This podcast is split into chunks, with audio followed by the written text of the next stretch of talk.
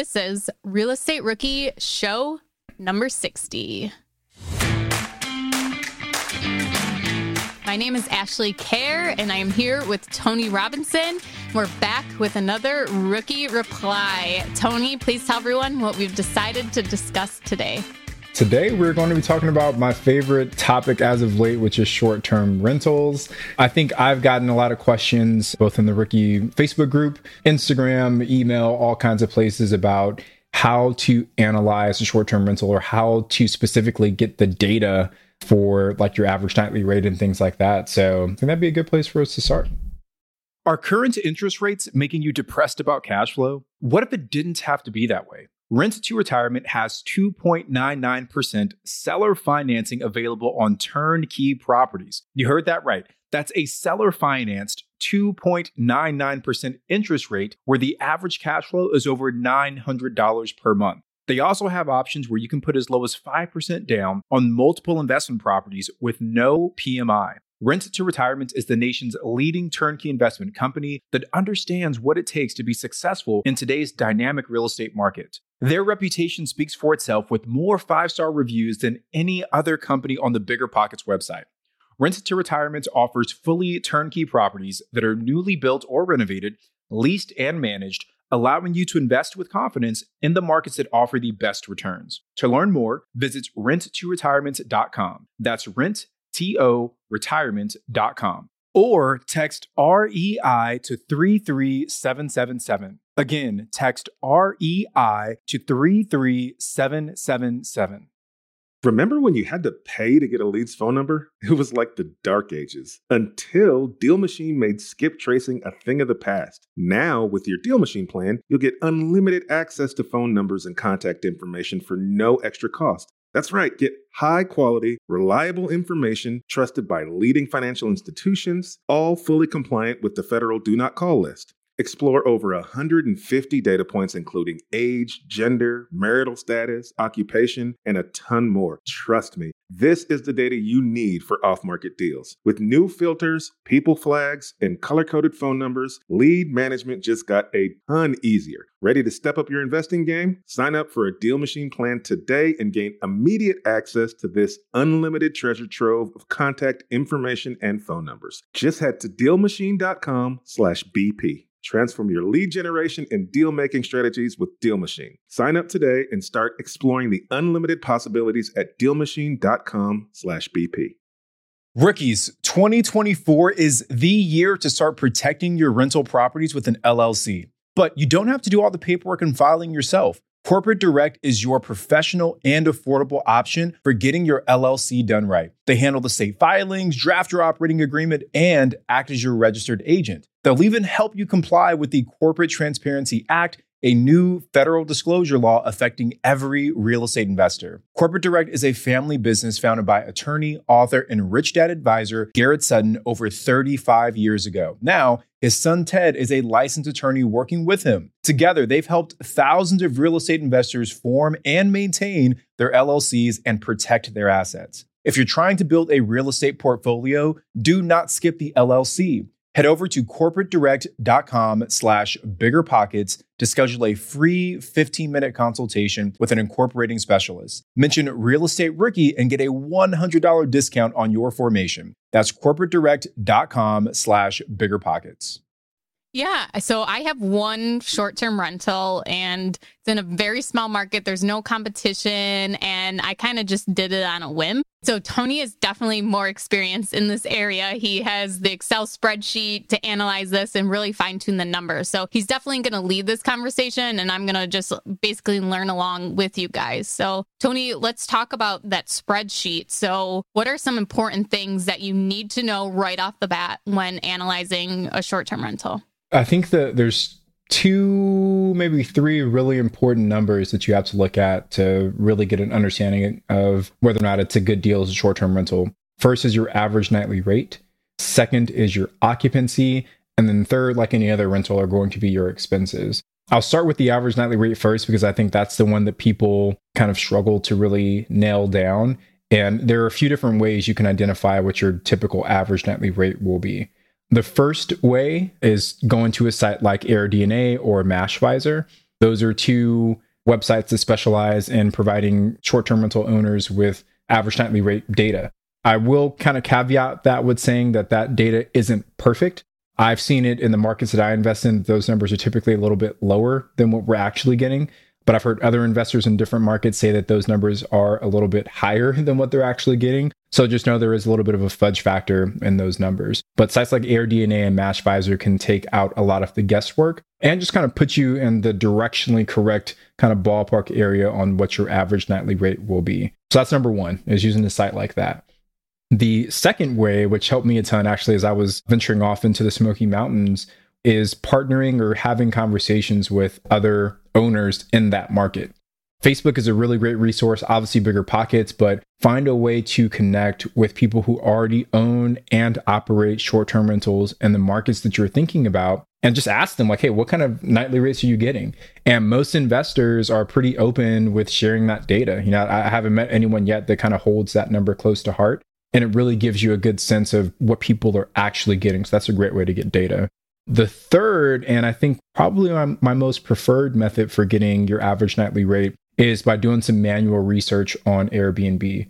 So the way that I typically do this is once I've identified a potential property and I know like the square footage, the bedrooms, all those things, I'll go on to Airbnb and try and find comparable properties and I'll open up their calendar. And what I'll do is I'll check what are the actual rates that they're currently offering people. And I'll usually check the current month, the following month, and I might go three or four months out just to kind of get a good uh, idea. And then I'll go like way out to go like a year out to see what they're charging at that time frame. And just kind of put all that stuff into an Excel sheet, get your average rate, and that gives you, I think, a really good ballpark. So that's the starting point for your average nightly rate. So I'll, I'll shut up there, Ashley, and see if all that makes sense. Well, I'm just wondering about when you look at the so you go on Airbnb and you're looking at the calendars because it shows you what the nightly price is for these other units and then it shows you what dates are blocked off so they're already booked. So do you use this too to check the vacancy too in the area?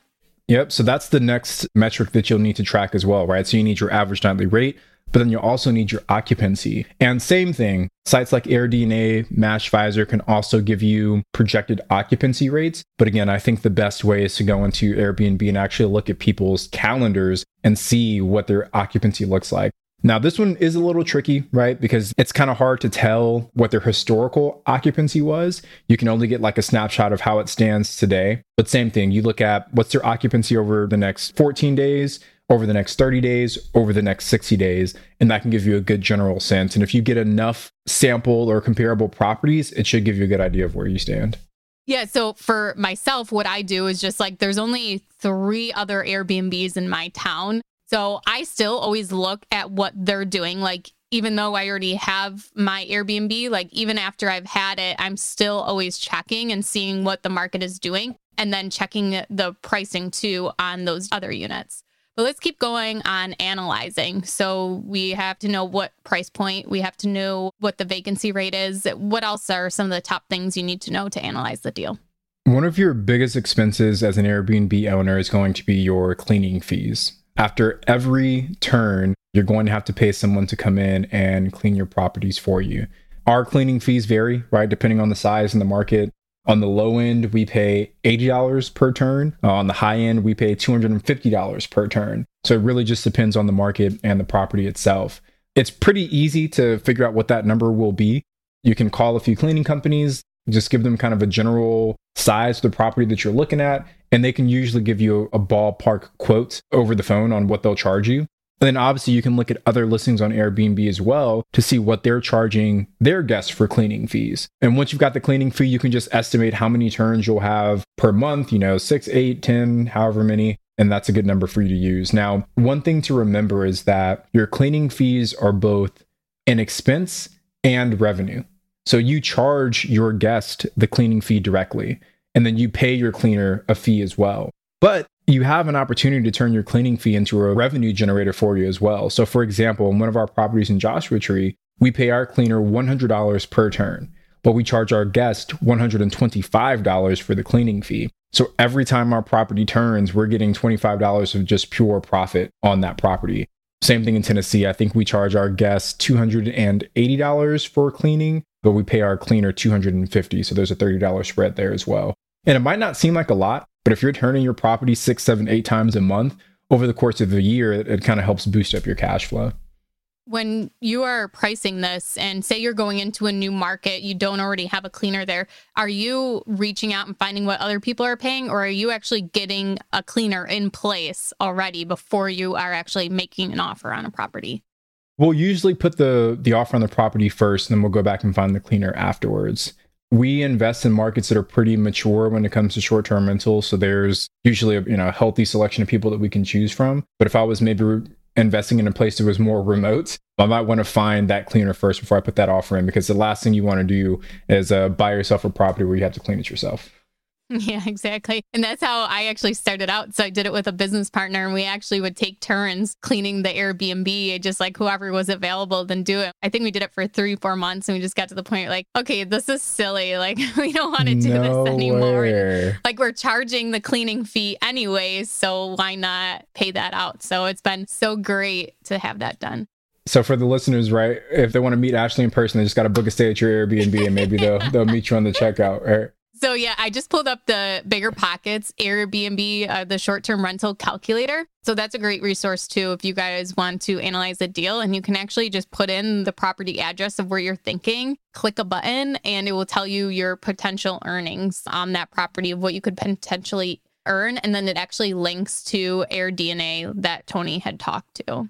So most of us know the normal expenses of a house. So you would actually include those when analyzing your short-term rentals. So you need to know what your utilities are. You're not going to have any tenants paying any of the utilities, so you're going to make sure you include that in your cost. Any property taxes, make sure you include that. What are some other things, Tony, that I'm missing? Landscaping, Landscaping. in Buffalo.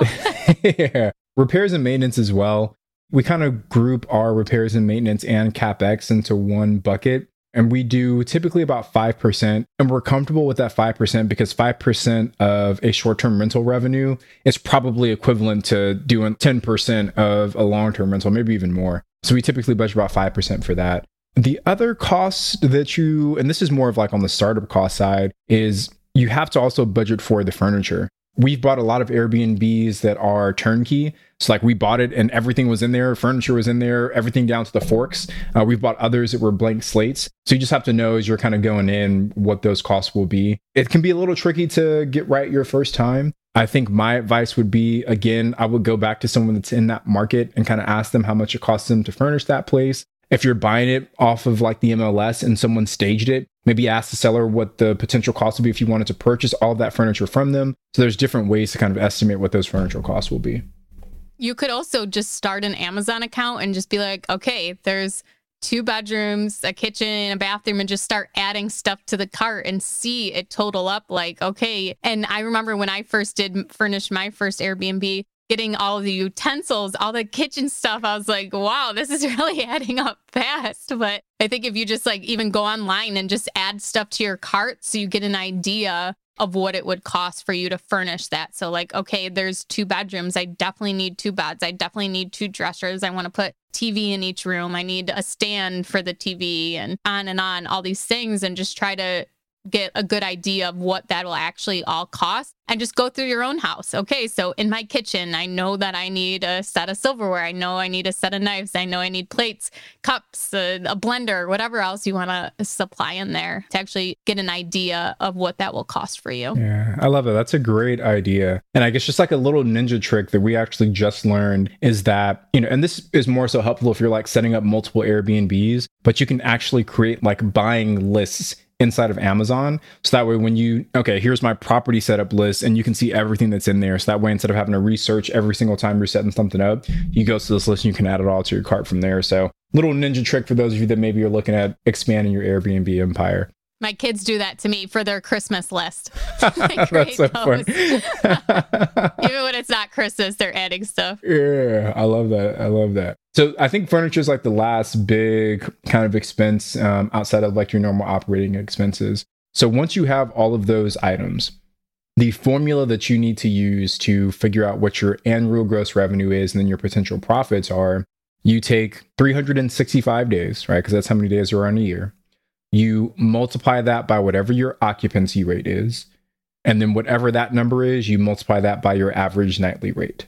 and that will give you what your projected gross revenue is. You can add in your uh, cleaning fees if you're going to charge a little bit of a premium, because obviously that that helps as well. But if you're going to charge the guests exactly what you're paying, then you can leave it out.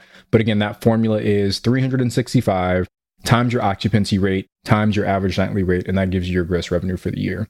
Once you've got that, then you're just subtracting out all of your annual expenses, um, and then you get your your profit from there. And um, the short term rental space, I think you'd be surprised sometimes at, at how much money is left over um, at the end of a year, but it's been a really good investment for us so far. So that's how we're doing our analysis.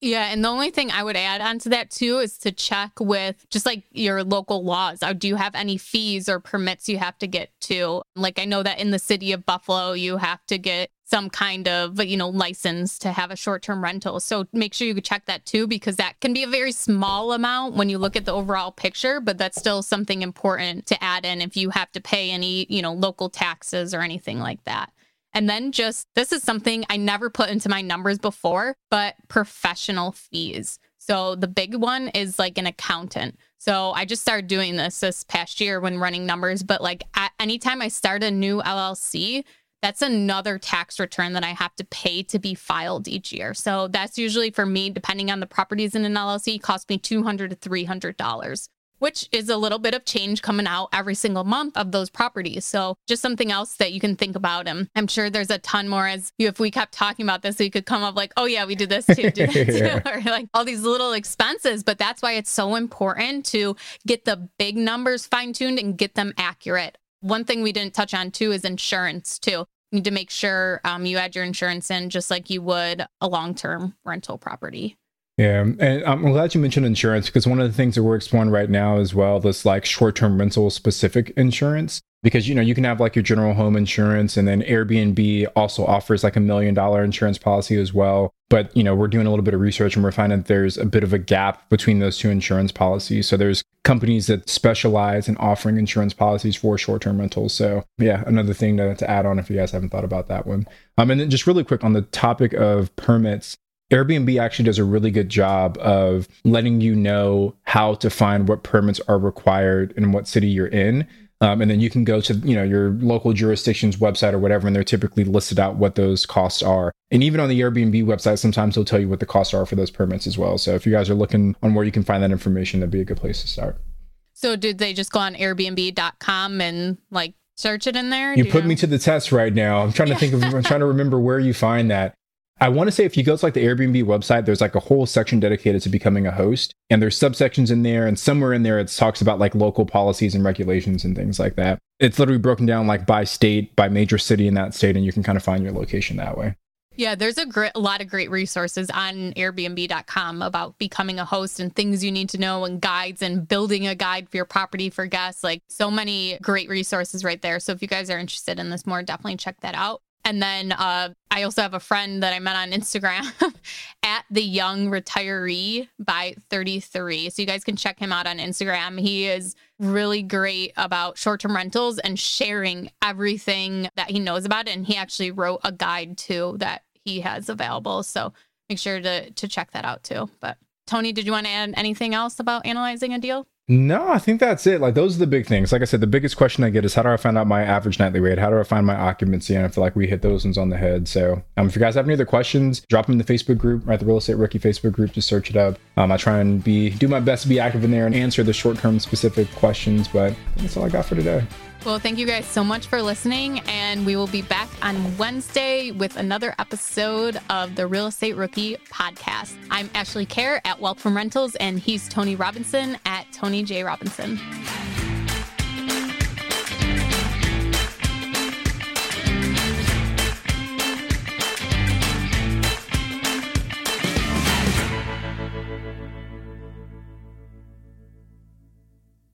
The market is changing and finding your way can be tricky. Rates shift, headlines whirl, but your goal hasn't changed. You want financial freedom. And the best investors know it's not about timing the market, it's about time in the market. If you're ready to get into the real estate investing game or take your game to the next level, finding an investor friendly agent is your next step. With BiggerPockets Agent Finder, you can find the right agent in minutes. Just head to biggerpockets.com slash deals enter a few details about what and where you want to buy, and boom, instantly match with an investor friendly agent who fits the bill. These local market experts can help you navigate the neighborhoods, analyze the numbers, and take action with confidence once and for all. There's free resources only available at biggerpockets.com slash deals. Get an agent, get the deal, and get closer to financial freedom at biggerpockets.com slash deals. That's biggerpockets.com slash deals to find your investor friendly agent today.